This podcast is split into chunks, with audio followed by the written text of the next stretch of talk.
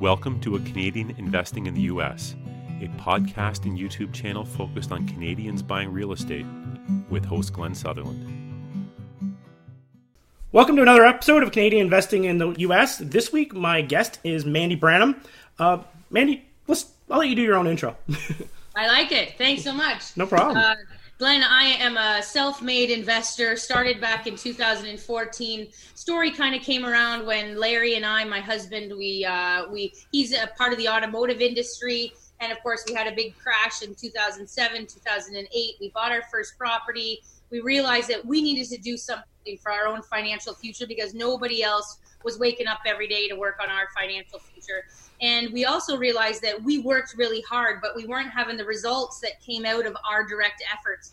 So we joined a multi-level marketing company, and we started to do a few little business that didn't that didn't work out.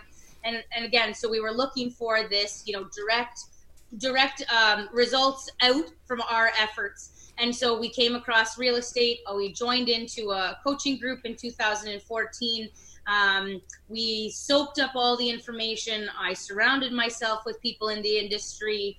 And, you know, today we have uh, transacted on over seventy-five properties. Uh, majority of them are with joint ventures. So that's kind of where my my niche came from and um, and where the title Joint Venture Queen kind of came at me. Awesome. So I think most people know what joint venture is, but Let's let's spell it out, and then we'll continue on the joint venture path. Yeah, absolutely. So a joint venture, whether it's in real estate or whether it's in businesses in general, is when two people come to the table, each having a unique set of skills or, or you know, each having something to uh, offer to the other that they wouldn't have on their own. In my real estate world, I am looking for somebody who qualifies for the mortgage and brings the down payment, but they lack time and they lack the knowledge and they lack the dedication to be able to figure out how to get into real estate. I bring the expertise, I bring the deals, I bring my negotiations, I bring my long-term vision, I bring my power teams, and together we're able to close on a deal uh, and you know transact on it from what we say it is to what it was going to be. Hold it for, you know, typically the duration of a joint venture is about five years in my world, um, potentially longer, and away we go from there. So that's my fifty-fifty joint venture structure um, that I that I offer to people. Awesome. So from both sides' perspective, what are the benefits of doing this joint venture? Yeah, absolutely. Love it. So um, from my side of things, it allows me to grow. From my side of things, it allows me to continue to find uh, underperforming properties and bring them up to date. For my side, it allows me to continue to build housing for Ontario right now, looking to expand into other provinces. Um, and housing is just such an essential need. Um, but I've run out of capital and I've maxed out of all of my mortgages. What are the benefits to a financial partner? I am looking to attract a professional, somebody who, you know, loves what they do. Like they're, you know, a doctor, a lawyer, they're, they own a business, they're teachers, and they, they're just like, Mandy, I know I want real estate, but I don't have the time factor. I talked to two new people recently, um, you know, both airplane pilots and three children under seven. I said, I gotcha. I understand. He wants to get into real estate, but of course, I say, of course, he's got priorities that he's put out there. So the benefits to a financial partner is that they don't have to do all the research on the cities and the properties and, you know, make all these connections. They just need to make one connection to me. Um, and uh, now both parties are offering something to each other that they couldn't have without each other. Cool. Yeah, I love it. Um So whenever you're doing these structures, are you using like the same setup every time? Because personally, I've been, uh, you know, I negotiate with everyone and everyone is different. And um, I always wonder, am I doing this wrong? Because even when people ask me, what's your joint venture setup? I'm like, well, it's let's let's talk about what, what works for you, right? Is that how you do it as well? Or do you is it sort of do you have like a sort of template you use every time? Um, I have a template. It just gets really crystal clear. My partners put in all the money. I don't get paid until they get all of their money back. You start wish and washing sixty forty. How much is this? I'm putting in some cash. They're qualifying. Who gets their money back? How much for renovations? What happens if this and that and this? So I just super clear, this is what I'm looking for. I have a whole presentation to tell you, Glenn, that's all about seventy thirty splits, eighty twenty, you know, sixty forty. What if I don't want any cash flow? What if I put in some of the money? What's a different way to be able to break these things down? And it's honestly how many different ways that you can slice a pie is yeah. how many different ways that there can be joint ventures. Doesn't mean that one is right, one is wrong. Um, I do have a structure that says, so somebody that's making significant income and they're like, Mandy, I don't need cash flow. Their lifestyle is what it is. They're just looking to be able to set it and forget it and put their money into real estate and wake up ten years later and go, wow, I'm glad I reached out. I'm glad I connected with Mandy ten years ago. Yeah. Um, so I might take all the cash flow from that situation. Again, it kind of puts them into a different tax bracket. If they're in the two hundred fifty thousand dollars a year income, they don't need three hundred dollars a month cash flow. Then I will do a seventy thirty split for that and take all of the cash flow up front with only a smaller, much smaller portion of equity in the end. Um, and away we go. But other than that, fifty fifty, it's just what it is. That makes sense. What happens if somebody wants out before the end of their term? Yeah, I know that, right. I know there's a contract, but yeah, you know what? Um, honestly, Glenn, I'm pretty human, and uh, and as much as, you know, we're getting into multiple partners, it's still a human conversation. Like, you know, I had a gentleman, and uh, he and his wife are going through a divorce, and he's like, "Don't worry, you got me in the divorce," and I was like, "Okay." So now I'm dealing with him, and his wife is out. So we've altered the uh, the agreement to be able to just have him on the agreement and not her. Um, so it could have been one of those cases that he would have said, you know what, I want to sell it. It's better for us within the divorce just to get rid of the property. You know what, what are you supposed to do? You know, it's no different than a tenant. And I love thinking this way. You know, if somebody, if a tenant comes to you and says, I want out of my lease six months into a lease, and you're like, no, you need to stay in your lease for twelve months. How do you think that relationship's going to be for the last six months year of, of the term? It's going to be shit. And you're yep. going to be dealing with headaches and conflicts. I kind of look at these joint ventures the same way and think, if I try to keep somebody in, or I want, or I try to stay in when this is a toxic environment, it's only going to, it's only going to be harder. So, you know, just some acknowledgement to be able to say that we have a human conversation. Hey, my, you know, uh, we had one, we renewed our, our term early. So this is, not necessarily get out early, but hey, this is a little bit of a change of plans. My husband's going to retire sooner than he thought, and we'd rather refinance now. And it was into the property for about two years, so that in the three years that it was set to refinance, he's not going to be working. He's not going to have an income. He's not going to be able to qualify. And so we chose to break the mortgage, renew, pay some fees so that yeah. we could renew the term down the road. Human conversation, you know, that's, yeah. yeah. Yeah, that's what all this is. We're all just dealing with people, making deals with people, making it work. Um, yeah.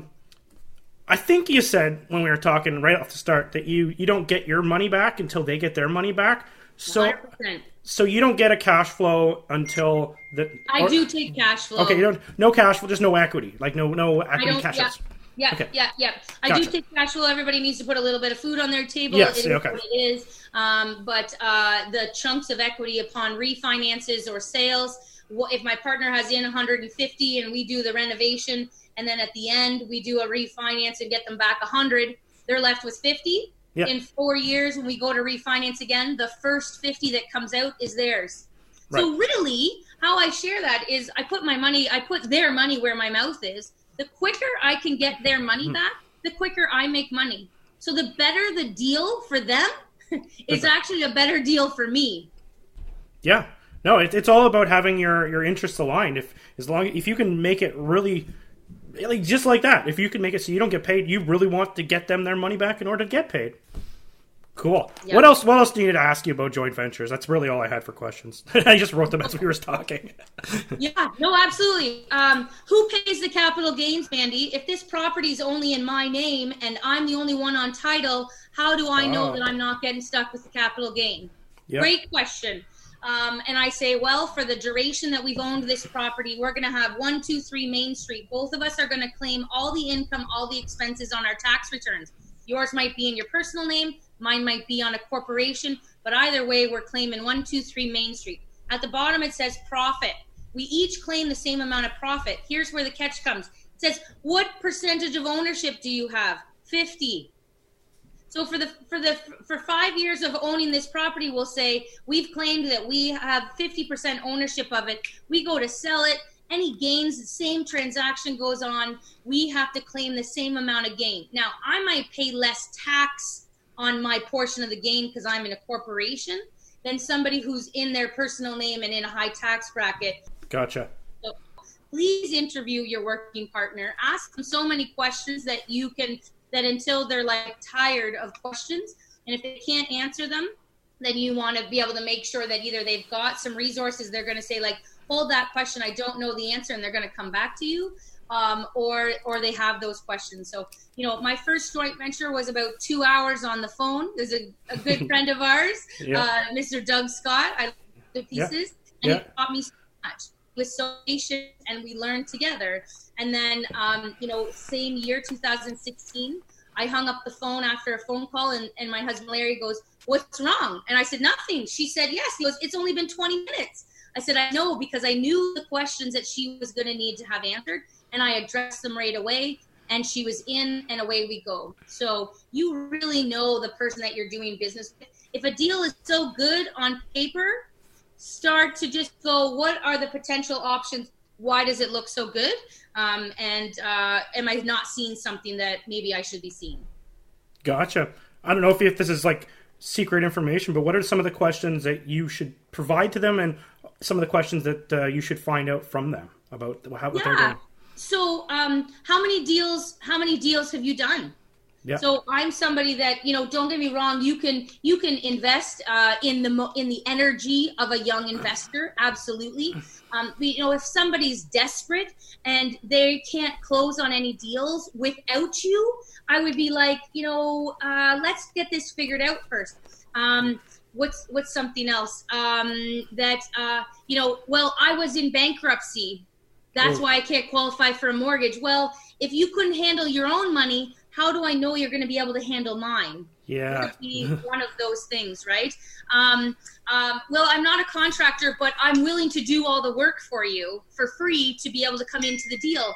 Maybe not the way that I want to be able to go into a partnership with somebody, right? Um, you know, uh, I live in B C, but the asset that I think we should buy together is in uh, Nova Scotia. Okay, so now we're both not in the province that it's in, and you don't have any assets there. I don't even know if you have a power team built up there, but you want me to come with you to invest there? You know, you just want to, you know, what's their connections? You know, what's this? So the lady that I did this market research on, she was an interior designer, yep. and she said, oh, well, the last project that I did, and I said, was it your project? She's like, no, it was for a client. And I was like, okay, so again, not hers. Yeah. She said, uh, she bought it for around five hundred. We did a two hundred thousand dollars renovation, and she sold it for over a million. And I was like, okay, cool, right? Um, and so she said, that's what I'd like to do in the G T A. I said, well, have you searched for houses in the G T A for five hundred thousand?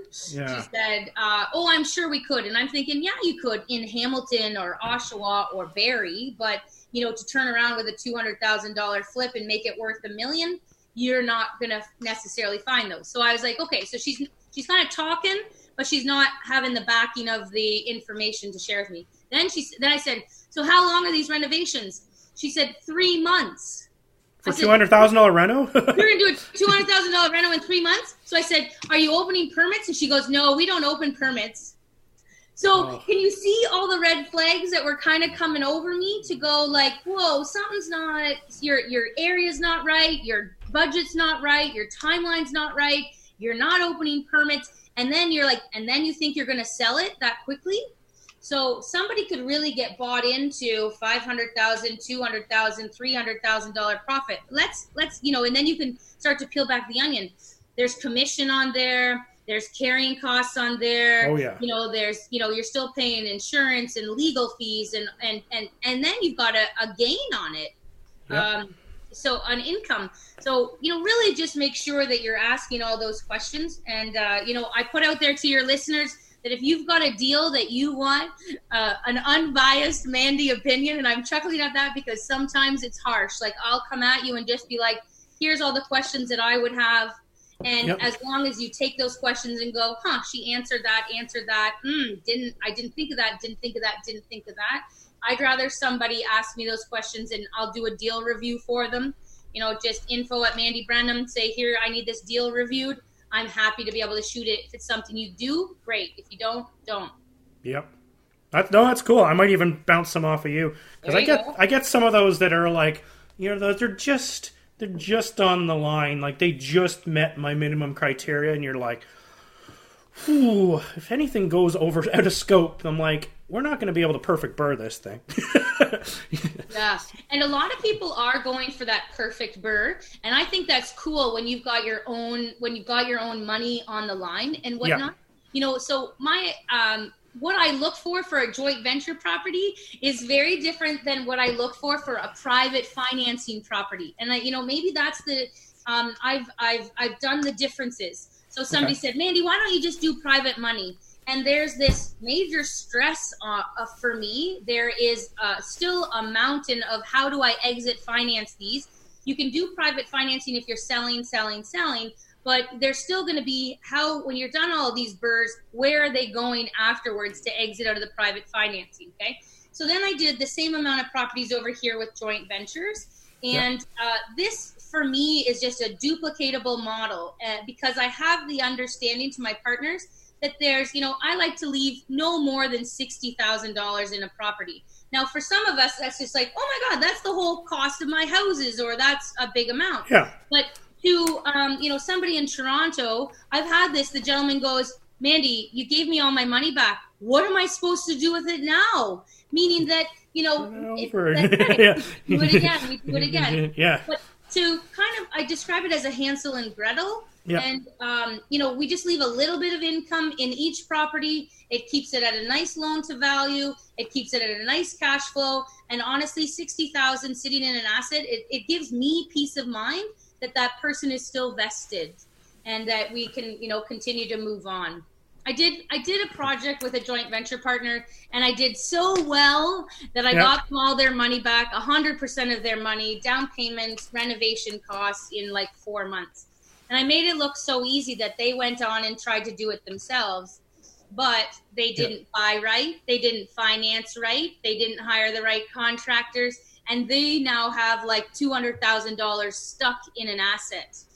So even though somebody makes it look so easy, that doesn't mean that, you know, there's a lot of factors that go into, you know, you going down to the States and investing. You know, it's not just, oh, yep. just because Glenn can do it doesn't mean everybody can, you know. It's true. I've gotten people listen to my show, and then I suggested the J V and they went and did their own. And I had a call maybe about a month ago, and contractor took them for the whole renovation budget. But anyway, um, so you brought up a topic that like battles my mind and battles conversations whenever I'm at things. Right. The private money versus the J V, right? The, yeah. One of the problems I have with J Vs is you have um, uh, a lot of cooks in the kitchen.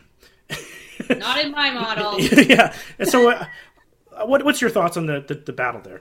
Yeah. So the cooks in the kitchen, we had, a, you know, one of our, our very first property that we did a J V on, just to keep in mind, we had three people back out before our first one actually happened. So yep. there's a lot of lessons learned right there. And it was going to be a fifty-fifty working partner, financial partner situation. But, you know, somebody's idea of working and my idea of working and the work that needed to be done, there was a major incongruence here. So I called him up. I parented him because he was like fifty-five years old. And I was like, look it. There's three weeks left of work. I'll allow you to do the rest of the three weeks that will potentially call us now fifty-fifty even working partners. And he goes, well, we have holidays booked next week. And I was like, perfect. You can come and work here for one of the three weeks. Well, we can't do that. I'm like, okay, then your choice is that you're either, I mean, I'll pay you for the time that you've had in here and the money that you've got. And there's, and, yeah. uh, or you come and do the work. And he called me back half an hour later and said, nope, we've decided we just will, you can buy us out. So, you know, it just taught me that everybody's expectations are not on the same page. And, um, you know, well, why isn't there a dishwasher in this design? And you're like, because I'm not putting a dishwasher in the basement unit or whatever it is, because I told you the budget was forty thousand dollars and you want a dishwasher, which adds kitchen and, and appliance and stuff. And you're going to be, it's like the lesser of two pissers. So um, they're going to be pissed if you say, you say you don't have a say in the design, uh, or they're going to be pissed if if it doesn't go as planned and you're you can sit back and go, I, I tried to tell you this. I tried to tell you this. Um, so the model of financial, so I call it a private money lender. So you're either into it for a fixed rate of return, yep, and you're happy with ten to twelve percent, maybe fifteen, depending on what it is, unsecured, secured, whatever. So you're either happy with a fixed rate of return, or you're coming into it with all the ups, ups and downs, and you can have a portion of equity, but you can't have your cake and eat it too. Yeah. So this one will pay you a significantly higher return, okay? But it's not monthly, and there's, it's not you guaranteed. Know, yeah. That's right. Um, but this one is guaranteed, no problem. But if I make um, if I make a significant profit, you have just made your standard amount of return. So um, and this one I don't need you to qualify for a mortgage. This one I do. Okay, yeah. So there's a few different you know sides. Um, and, um, and I, I, there was a partner that came to me and he said, you know, oh, I just made twelve percent last year and on our hundred thousand dollars and was all kind of like puffed up chest, whatever.